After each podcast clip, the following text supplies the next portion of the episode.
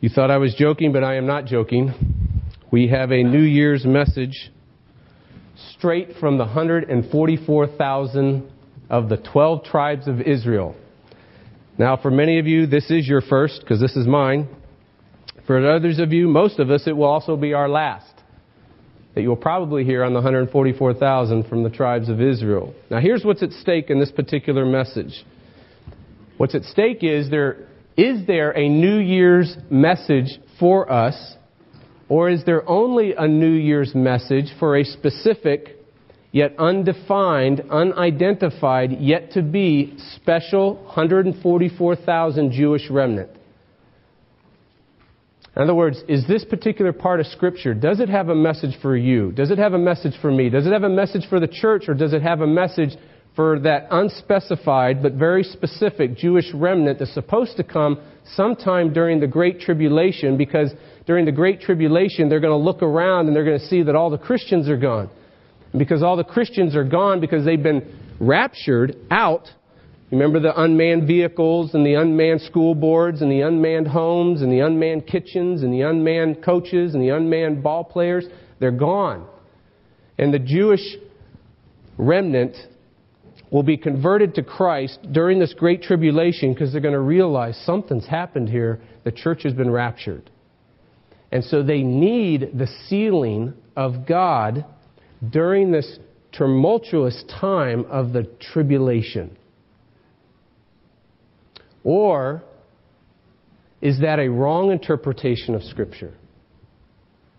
And that the message is actually about sealed saints from every nation and every tribe from the beginning of the first coming to the end of his second coming.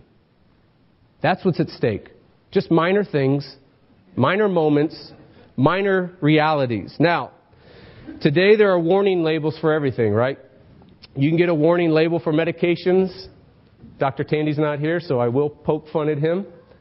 I got a sinus infection, so I called him and I thought I was going to come in and see him. He said, No problem, Jeff, I'll phone it in. So he phoned in an antibiotic. I took the antibiotic and the next day I went for a run and I got about two miles and at about two and a half I felt this slight uh, fire in my Achilles and about 10 steps later I couldn't walk. I thought that's funny, but I was told that this antibiotic you need to drink lots of water, so I thought I was dehydrated and drank lots of water. And the next day, made it through that day. The next day, I'm walking out to my car, and the fire shot from my Achilles up to the back of my leg. Couldn't move. So I called my wife. I told her about it. She got concerned, and she grabbed the warning label on the back of the antibiotics. And it said, this can cause, I don't even know the itchitis thing, but it had an itis attached to it that would affect your tendons in some people, but it's very rare. Right? So, of course, thanks, Jim.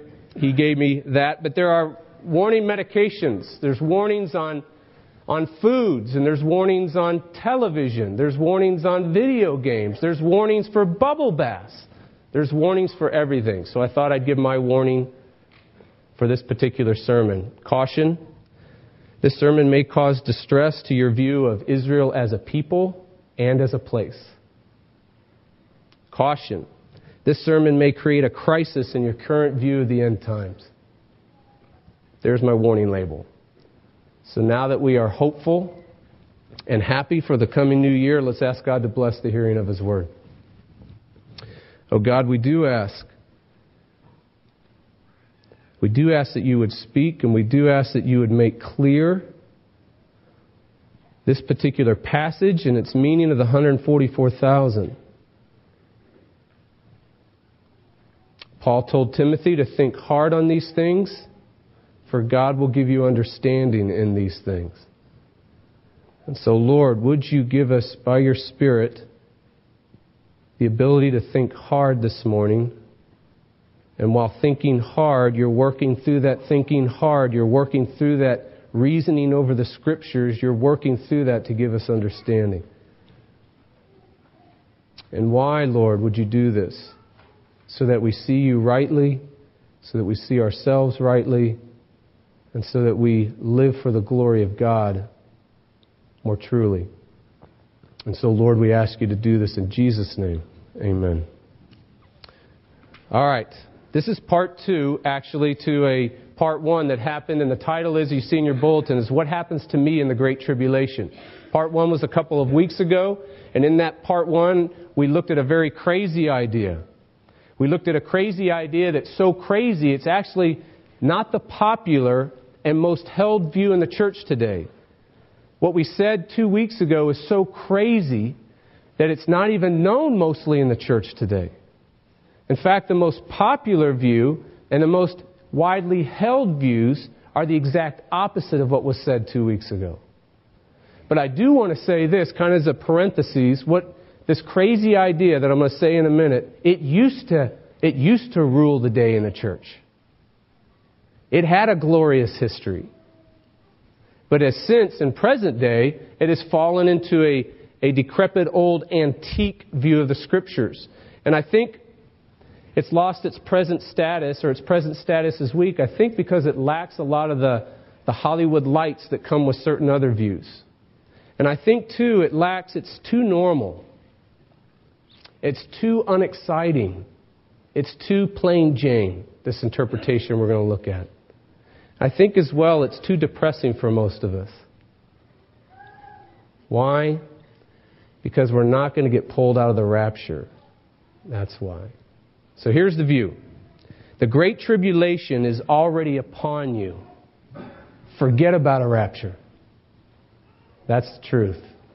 That's the weird idea we looked at two weeks ago. The great tribulation is already upon you. Forget about a rapture. Now we saw this in Revelation 1 9, if you just want to look there to make sure I'm, I'm on the up and up here. In 1 9, I, John, your brother and partner, what? John is saying he's a partner with you, the seven historical churches, in the tribulation. So for John, the tribulation was, was happening right now.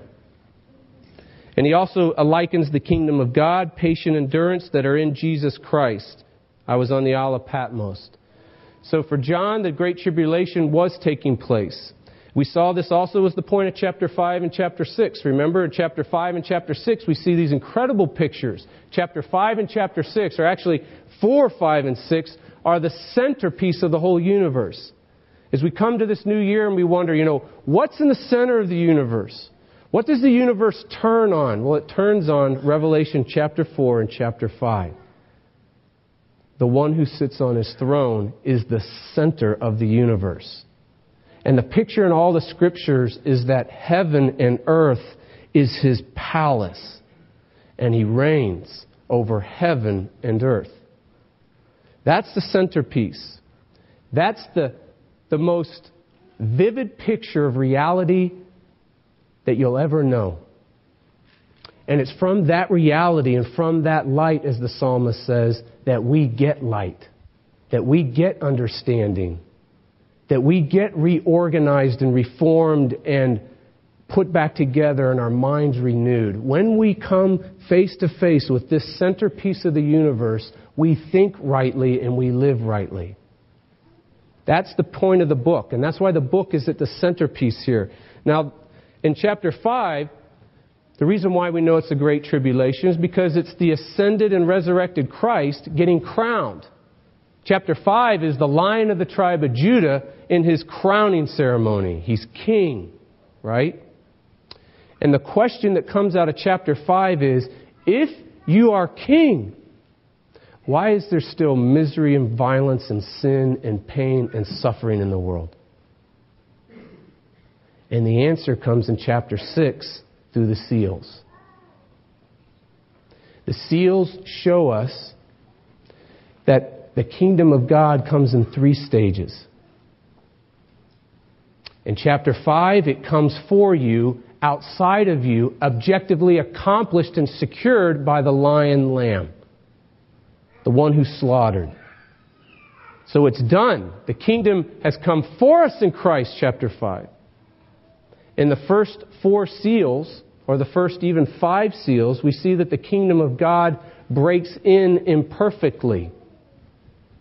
The kingdom of God, as Vos would say, is an age of the church. It's the age between the first coming and the second coming. It's the kingdom of God that breaks in by the word and the gospel and is responded to by faith in believers, by believers in the church. And so the kingdom of God is intruding or it's pressing in upon us here, but not yet. That's why our catechism question. We still have sin that remains. It's an age of sanctification. It's an age of tribulation. It's an age of humiliation. It's an age of waiting for home. Stage two. But then we get to seal six. What do we find? We find this massive earthquake, skyquake, as everything gets twisted and turned upside down, and we have the initiation of the end of the age. We have the initiation of the final end time events, which will be the destruction of this present heaven and earth, the arrival, the appearance of the Lord Jesus, the final judgment, and the new heavens and the new earth. Stage three, or what Vos, the great theologian, would say, the age of glorification. So the answer is the Great Tribulation is the age that we all live in right now. It's the age between Christ, who has come for us and is now reigning in heaven. Why is there still evil, violence, and wickedness? Because we live in the age between his first coming and his second coming the age where he breaks in by word and spirit, responded to by faith. He works in his people, but we're not home yet. And then finally, at the consummation, the kingdom comes finally and fully with us as we're taken into the new heavens and new earth. Okay? So the Great Tribulation is not a end, the war of the worlds like event. The Great Tribulation is the normal Christian life. The Great Tribulation is the age in which we all live in right now. It's an age of suffering. It's an age of pain. It's an age of imperfection. It's an age of groaning. It's an age of longing because we're not home yet. That's the tribulation. Okay? Now I know, again, as Ross, I'm glad you're here because last time I was here, I said you had that saying where Paul Settle could step on your shoes without messing up your shine. I know this is, a, this is stepping on some shoes because, again, this is not the view you and I have grown up with. This is not the view that dominates the church today. So be patient with yourself just as you're patient with me. All right? All right. All right, where am I here? All right, so the normal Christian life is the great tribulation. It's a life and it's a call to suffering, and then it's a pattern of the gospel, is it not? And that's where all the, the suffering passages in Scripture find their ultimate reference point in, is that the pattern of the gospel is that Jesus, the King, humiliated himself. And he lived a life of suffering. And then he was exalted to glory. The church will follow. We weren't immediately, when Jesus assumed the crowning kingship of the kingdom of God, he didn't take the church immediately to the consummation. It comes in stages. And so this stage we're in now is called the tribulation. And then it's all over. And then full application of what he's already done. Now remember, his work for us is done the application or the fruit of that work is what we're all experiencing now and what we will all experience finally and fully at the consummation. These aren't separate works. One work being applied, okay? Now, this is why God sealing you as his very own prized possession in verses 1 through 4 is so powerful. Those of you that were here, we saw that great picture of what's taking place here. There's a great sealing a sealing that God does is He seals His people, and what He's doing there is that He's putting a brand or a stamp, and that's why the language here is of a slave or servant. I mean, look at the language. Do not harm the earth or the sea or the trees until we have sealed the servants. Verse 3 of our God. Literally, servants mean slaves, and notice where they're being sealed on their foreheads. The picture again here is what would do to a slave or a servant is you would brand them and stamp them ownership of the owner on the forehead. It could be a tattoo, it could be a literal seal or brand, but they're sealed. And what God is saying is so important for us to see is that during this tribulation time, during the time between the first coming and the second coming, you're not left alone. You're not forgotten and left to the wolves. You're sealed. And you're sealed as God's property And being sealed as God's property, what it says is to all the demons and darkness and distress and tribulation and destruction and the dark horsemen that are coming, it says to them, hands off, she's mine. She's mine. He's mine. Hands off. That's what this seal does. It marks you as God's prized property and possession. And so it says that to those outside of you. What it says to you and me is it says, I am God's. Who or what can be against me? I'm God's. Who can be against me? What can be against me? And the answer is nothing, right? So this is very, very important if you believe and you trust in this power and the trueness of God's seal for you, that you're His property, if you, if you get this, if this, this truth actually becomes beautiful to you, if this truth actually becomes true to you and works itself in your mind and in your heart, you put a mountain under your feet amidst all the marshmallows. You actually stand on a solid mountain amidst the marshmallows that are claiming your refuge and the marshmallows that are saying, Stand on me, you'll find refuge and strength here. And you stand that I'm God's, and there's nothing that can be against me. Okay? And so if we begin to stand, and that's what John's trying to do, or that's what the Lord's doing through this vision to the churches, He's putting before them what mountain is to be under their feet amidst all the marshmallows that the world is saying to stand on. You're sealed as God's property. All right. So that was all last sermon. So you that missed it, here you have it. You got it. This is our plan today. Is to say one more crazy thing. Just saying one more crazy thing after another. And what you want to think of this sermon is as a parenthesis. Because in order for us to fully grasp the power of the reality that God seals us, we have to be firmly convinced that we're the ones being talked about in the 144,000 and not a Jewish remnant. And so, what this sermon is about is proving that it's, it's sealed saints, not Jewish remnant in the 144,000. And then we'll wrap up with final implications of it. Okay? I realized I had two sermons this morning, so I cut it down to one. Here it is. The crazy idea I'm going to say is that the 144,000 are not a specific sealed Jewish remnant. The 144,000 is not a specific sealed Jewish remnant. Now hold on, it gets worse. Verse 4 is not meant to be read literally. I know, I know, I just said it. Hold your breath. Breathe. It'll be over with in a minute. Now let's prove it. It's not meant to be taken literally. The 144,000 is a symbolic number. Look what's taking place here.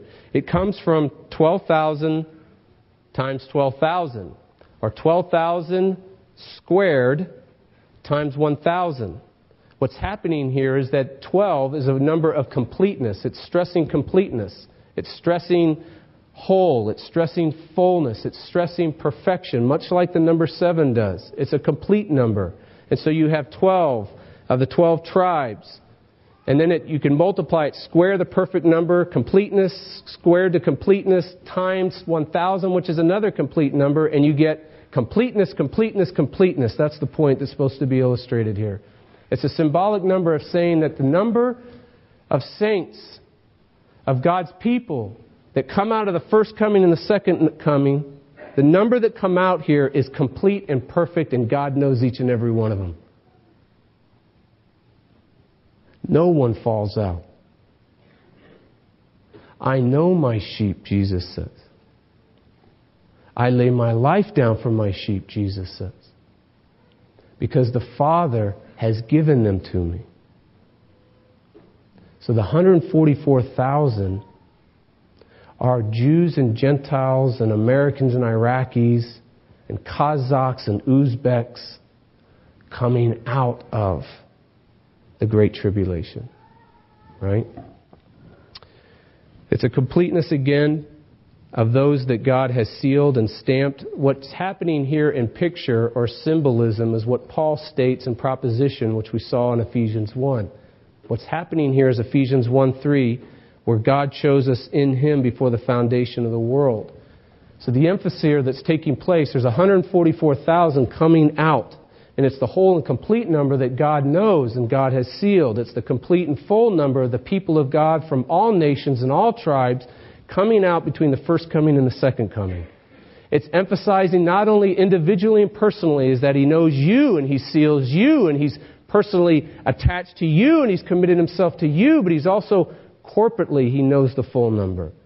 It's the group, it's his people that he leads out in triumphant procession. Okay? All right, I know some of you are still not convinced. That's all right, let's keep going. The 12 tribes listed here are symbolic. So the first is the 144,000 as a number is symbolic. The 12 tribes listed here are symbolic. There is no list of the 12 tribes in the Old Testament that matches this list. So those of us that want to press it literally, those of us that says it's a literal translation, those of you that want the, the literal one-to-one correspondence, you can't find it here. Because these 12 tribes that are listed here in this passage, there's no, there's no list in the Old Testament to corrab- collaborate the evidence found here. Every time these 12 tribes are listed in the Old Testament, they do not line up and match the way they're listed now.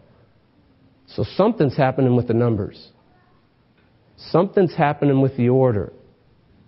Okay?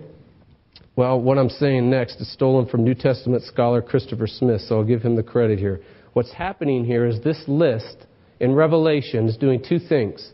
It's Gentile heavy and it's whitewashed. It's Gentile heavy, which means that it's infusing, it's inserting Gentiles into the list for a very specific reason to show what the church is made up of. But it's not just inserting Gentiles and emphasizing them and putting them at the top of the list, but it's also whitewashing it. Those that are a people of God, those that make up the community of God, are a redeemed people, a cleansed people, a whitewashed people. So every tribe from the Old Testament reality that brought shame on God's name is left out. Isn't that interesting? Why? Again, if it's symbolic, there's a very important reason why. If it's literal, we're swimming in the data and who knows what it means. Okay? Now, for example, here's the first one Judah. Notice Judah's at the top of the list, verse 8 or verse 5. Judah went from the fourth position to the first position. Why did he do that? Because he's being whitewashed. Judah was not a stellar character, was he? Remember, Judah, he had three sons, and his first son was married to who? Tamar. His first son, it says, was wicked, and God struck him dead. Now, the duty of the second-born is to continue the seed of the firstborn, so Tamar was given to the second son, and this son was said to be wicked, and he was struck dead. Now, Judah knows all along that his line is where the lion of the tribe of Judah is coming from. His line's where the Messiah is coming from. So, does he walk by faith in the Lord that he will provide for him an heir that will continue the line in which the Messiah will come from? Well, when he gets to his third son, and Tamar's supposed to be given to her, he, he goes from faith to superstition, and he thinks it's Tamar's fault. That there's something about her that his first two sons are getting knocked off for. And so he says, Well, let's wait till the third child grows up a little bit Tamar before you can marry her. Right, is what he's thinking. So he walks in unbelief now, doesn't he? But Tamar, a Gentile, believes the promises. And so she goes out because she knows the stellar character of her father in law is that he likes women. And he likes to act married to women that aren't his wife. And she dresses up to the kind of person he likes. And they come together, and the line continues. Isn't that interesting?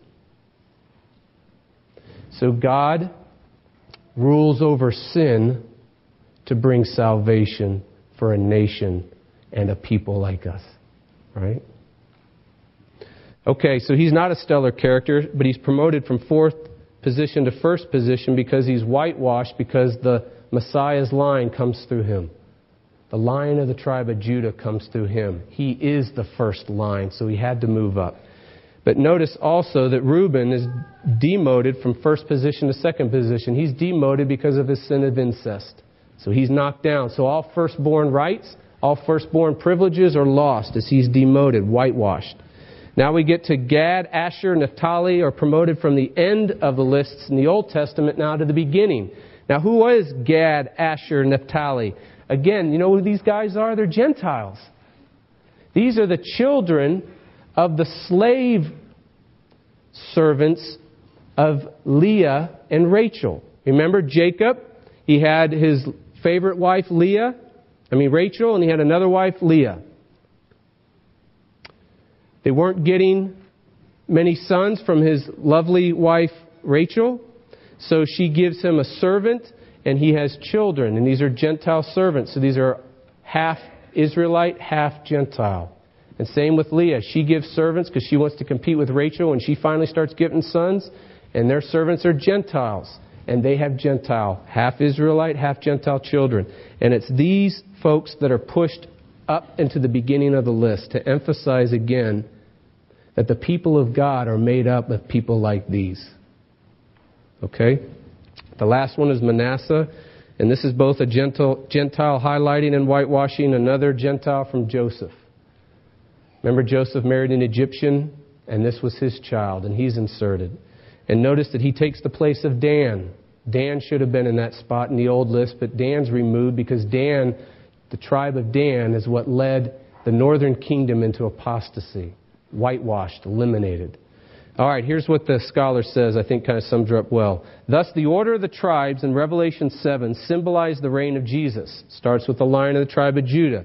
From the tribe of Judah. The, and it symbolizes the incorporation of outcasts, these Gentiles inserted, and the exclusion of idolaters from the covenant community that God shields from his terrible wrath. And that brings us to the last point about 12 being a symbolic number. Here it is. 12 being a symbolic number is what matches the context. Remember in chapter 5, in the last seal, in chapter 6, go there and look, when the day of the wrath of the Lamb comes upon the unbelieving world, what do the unbelieving world ask? Here's the question Who can stand? Who can stand before God's wrath? Who can stand before holy God? Chapter 6 is here are the ones that can stand. Here's the answer. Chapter 6 gives us the answer, or chapter 7 gives us the answer in two pictures. In 1 through 8, we're getting the picture of those that can stand that are on earth. The end of the chapter, 9 to the end of the chapter 17, we're given a picture of those who can stand that are in heaven. The ones that can stand on earth are those that are sealed. The ones that are sealed are the only ones that can stand, and the ones that are sealed is because they stand on the slaughter of the Lamb. And that's why when we get to this heavenly view, if you look at verse 13, the elder asks the question and answers it for us. He says, Who are these people? And John says, You know. And the elder says, What? These are the ones coming out of the great tribulation. They have washed their robes and made them white in the blood of the Lamb. The only ones that can stand are the ones that are sealed. And they're sealed because they've been washed in the slaughter of the Lamb. And then that's the ones on earth, is the ones that are on earth and they're walking through this tribulation and they're walking through this time between the first coming and the second coming. Who can stand? Who can stand against God's wrath? Well, these can. These ones that God sealed can stand.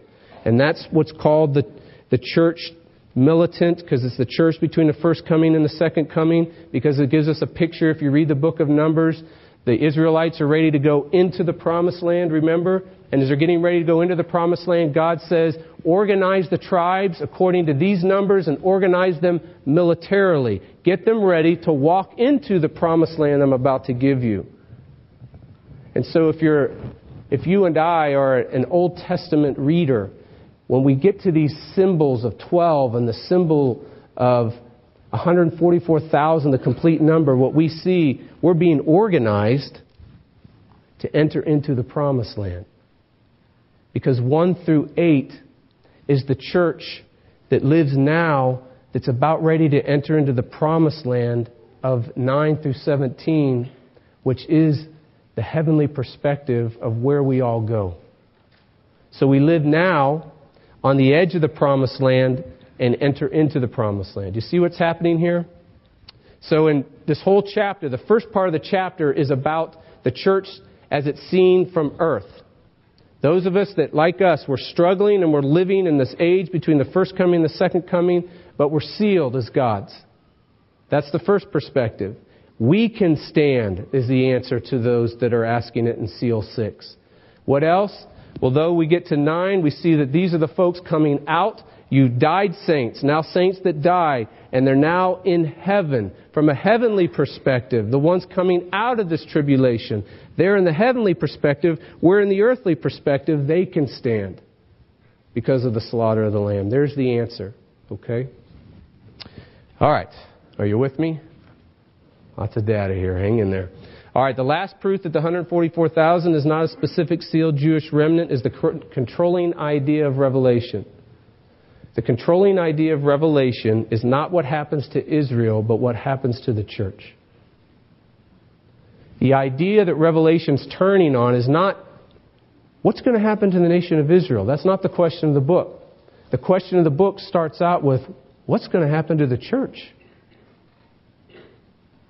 Remember, the first vision that's given in the book of Revelation is the Son of Man, the exalted King, walking amidst the church, the seven churches, but he's in heaven, so it's a heavenly perspective. And he's walking amidst the churches and he's tending to the faith of the flame of their faith. He's making sure this faith of his people does not go out. He's tending to their wicks. He's trimming back the stems. He's putting more oil and fuel into the lampstands. That's the picture, just like in the temple. He's walking in heaven, tending to his people. And the question is, as the churches, those seven historical churches, are asking, amidst all this persecution that we're experiencing, what's going to happen to us? And God says, John, here's my answer I'm taking care of my own. Okay? It's not, nowhere in the book of Revelation are Jewish believers mentioned alone. Nowhere if they're mentioned, they're mentioned in the context of the Gentile church, not as Jewish believers of a nation apart from the church. Okay? In fact, throughout the New Testament, the church is referred to as the new or true Israel. Remember that? Just a couple passages, Galatians 3:29, so it's just the opposite. If we're trying to look for what's taking place here, how can there be such Old Testament language in the New Testament? The answer is the New Testament has a great precedent for it. In the New Testament, the New Testament borrows the language and the pictures of the Old Testament and brings them into the New because it assumes meaning already there, but it's a, it's a skeletal meaning that's filled in when it comes into the New Testament. Right? So we get things like Galatians 3 if you belong to Christ, then you're Abraham's seed. You get a passage like Romans 2:29, a man is a Jew if he is one inwardly. And circumcision is a circumcision of the heart by the Spirit. Now, what was the common thought again in Israel? What was the common thought even in the church today? A Jew is one by nation, circumcision on the outside. We do it today. And Paul says, no, that's not what a real Jewish person is. It's one who's circumcised on the inside by the heart, by the Holy Spirit. So even our categories need some realigning today, don't they? All right, and you get to a passage like 1 Peter 2 9, and it's just overtly borrowing references in the Old Testament used to Israel and now giving them to the church. The church is a chosen people, a royal priesthood, a holy nation. Okay? So, why is the church described in Old Testament or Jewish like language? The answer is found in Revelation 21 12 through 14. Let's look at it real quickly here. I'm running out of time. And what we have here is the new heavens and the new earth. We're now in the new heavens and the new earth. That's the context. We're in the new Jerusalem. This is the better Jerusalem. The first Jerusalem didn't last. This Jerusalem is here to stay. The first Jerusalem had heaven and earth meet, but it wasn't a permanent meeting place because the faithfulness of the nation was imperfect. They did not obey. The kingdom was divided. Heaven was pulled up into heaven again until heaven came down in the Christ, the true temple, right? So we have this picture now of the new Jerusalem, the one where heaven and earth are one, finally. Heaven and earth are together finally, forever. No more exiles. No more captivities. No more being run out of the kingdom of God. Right? It's permanent. And in this permanent, notice what's happening here. Notice what it says on the gates. It had a great high wall with 12 gates, and at the gates, 12 angels. And on the gates, this is verse 12, the gates, the names of the 12 tribes of the sons of Israel were inscribed. Now, that's the gates. Now let's go to the foundation. What's written on the foundation of this new Jerusalem? What do we have? The 12 names of the 12 apostles of the Lamb. Do you see what's happening here? According to the Bible, there's a unity between the Old Testament and the New Testament. According to the Bible, the summarization of how God revealed himself was through a nation called Israel. The summary of Revelation in the Old Testament was through a nation called Israel, and they're written on the gates. And the New Testament summarizes the revelation that God gives to his people through what? The 12 apostles. And the underlining theme is it's one story. It's not two separate stories and two separate plans, it's one story because they make it in the end, right? They're all together in the end. So, why is the church described in Old Testament or Jewish like language? Because there's one story of a slaughtered lamb who saves one people, not two people. There's one group that trusts in the complete obedience of another. There's one people that trusts in the cross of a slaughtered lamb. There's one people that trusts in the crown of an exalted king. One people, one group. There's one people and one group that conquers. There's one people and one group that's sealed. There's one people and one group made up of Iraqis and Americans and Jews and Gentiles and men and women and slave and free and old and young. One people. And it's called the church. Okay? Now, to understand this a little more fully here, the Old Testament provides the stick figure pattern, not the perfection. In other words, what the Old Testament is doing for us is it's providing the skeletal reality of what the kingdom of God is like. It's providing the skeletal framework, the imperfect stick figure of what the perfection will look like, what the superhero will look like. And so the Old Testament, the revelation in the Old Testament, and the talk of the Old Testament language in Israel, they were only meant to be the skeleton. They were never meant to be the full bodied, full tissued, full organ, full skinned reality. The problem was is that many thought they were supposed to be the full bodied, full skinned, full organed, perfect reality. And many today think so too. We know they weren't because there was a dividing of the kingdom. And we know they weren't because Jesus is the perfection and Jesus is the superhero. Jesus is what all the skeletal realities were pointing to. Okay? And so what happens is this.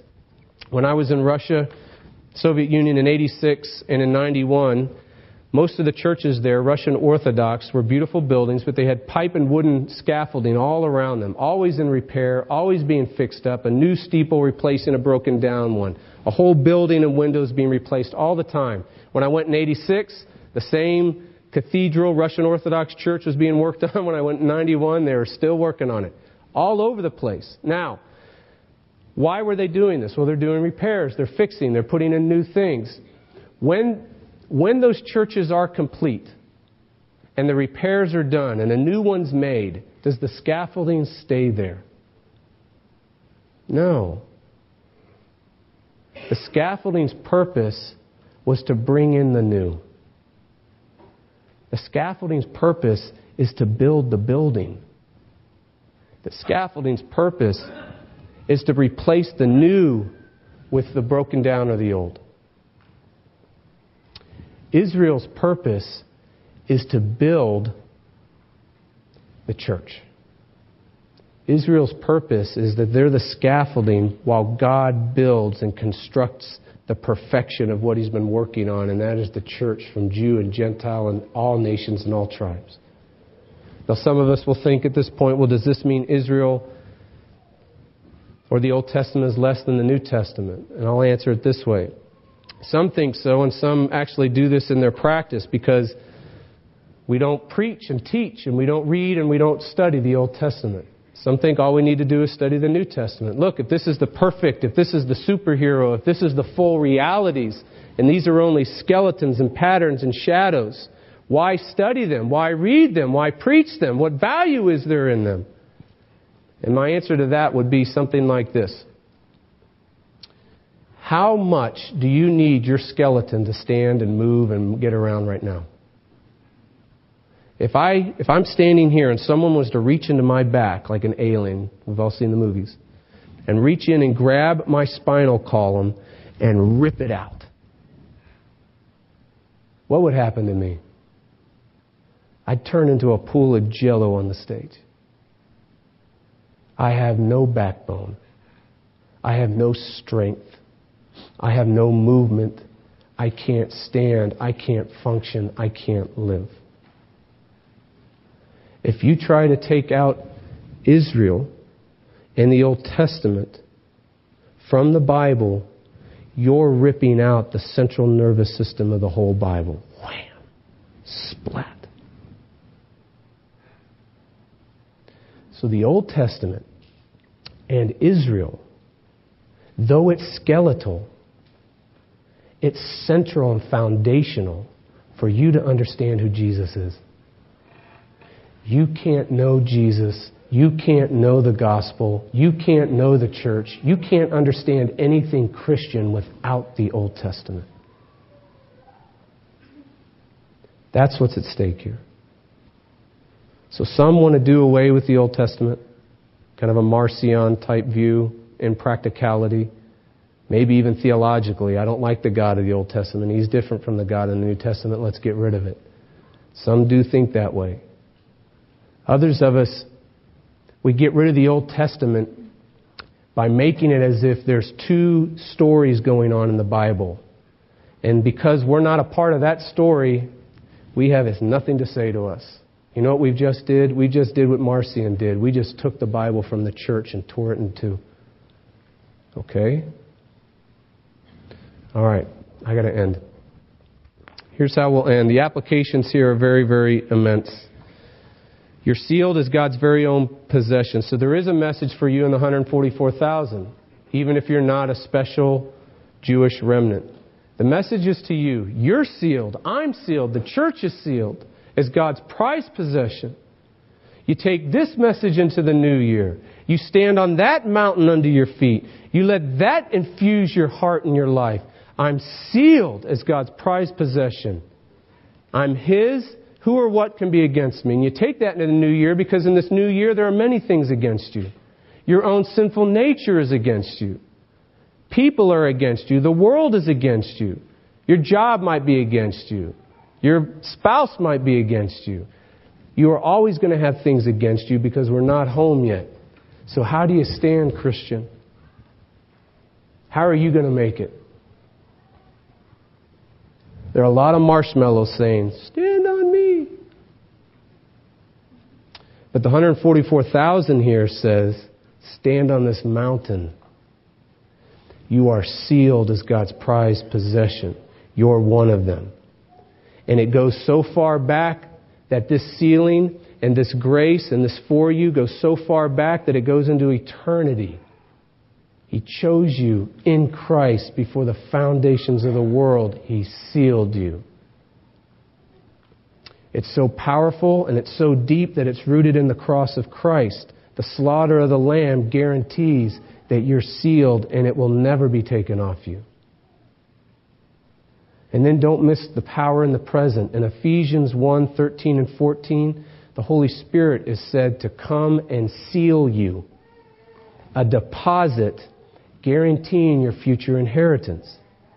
So, right now in the present, you have the power of God's very own Spirit to help you walk in the tribulation, to enable you and empower you. And all of this is saying to you, saint, and it's saying to me, you're sealed. You're God's prized possession. You've been sealed from eternity because I've done it. I've known you, I've named you, I've claimed you. Hands off, she's mine. But also, you've been sealed, and the seal is so deep that this very imprint is the slaughter of the Lamb on your head. You're washed in His blood. And then now in the present, it's so powerful and so real, He actually gives His very Spirit to you to help you live now. Now, that's a message for the new year. Thomas Chalmers was a powerful and prince of a preacher and pastor. He's from the Scottish line. Not all Scots are bad. He's from the Scottish line. He was a good Presbyterian. His grandson said this of him I love this man because he loves me so good. I love this man because he loves me so good. That's what God is putting forth to you in Revelation 7. He's showing you how good His love is for you. And now you can stand on that mountain. And because you're standing on that mountain, you can run in the new year for the glory of God.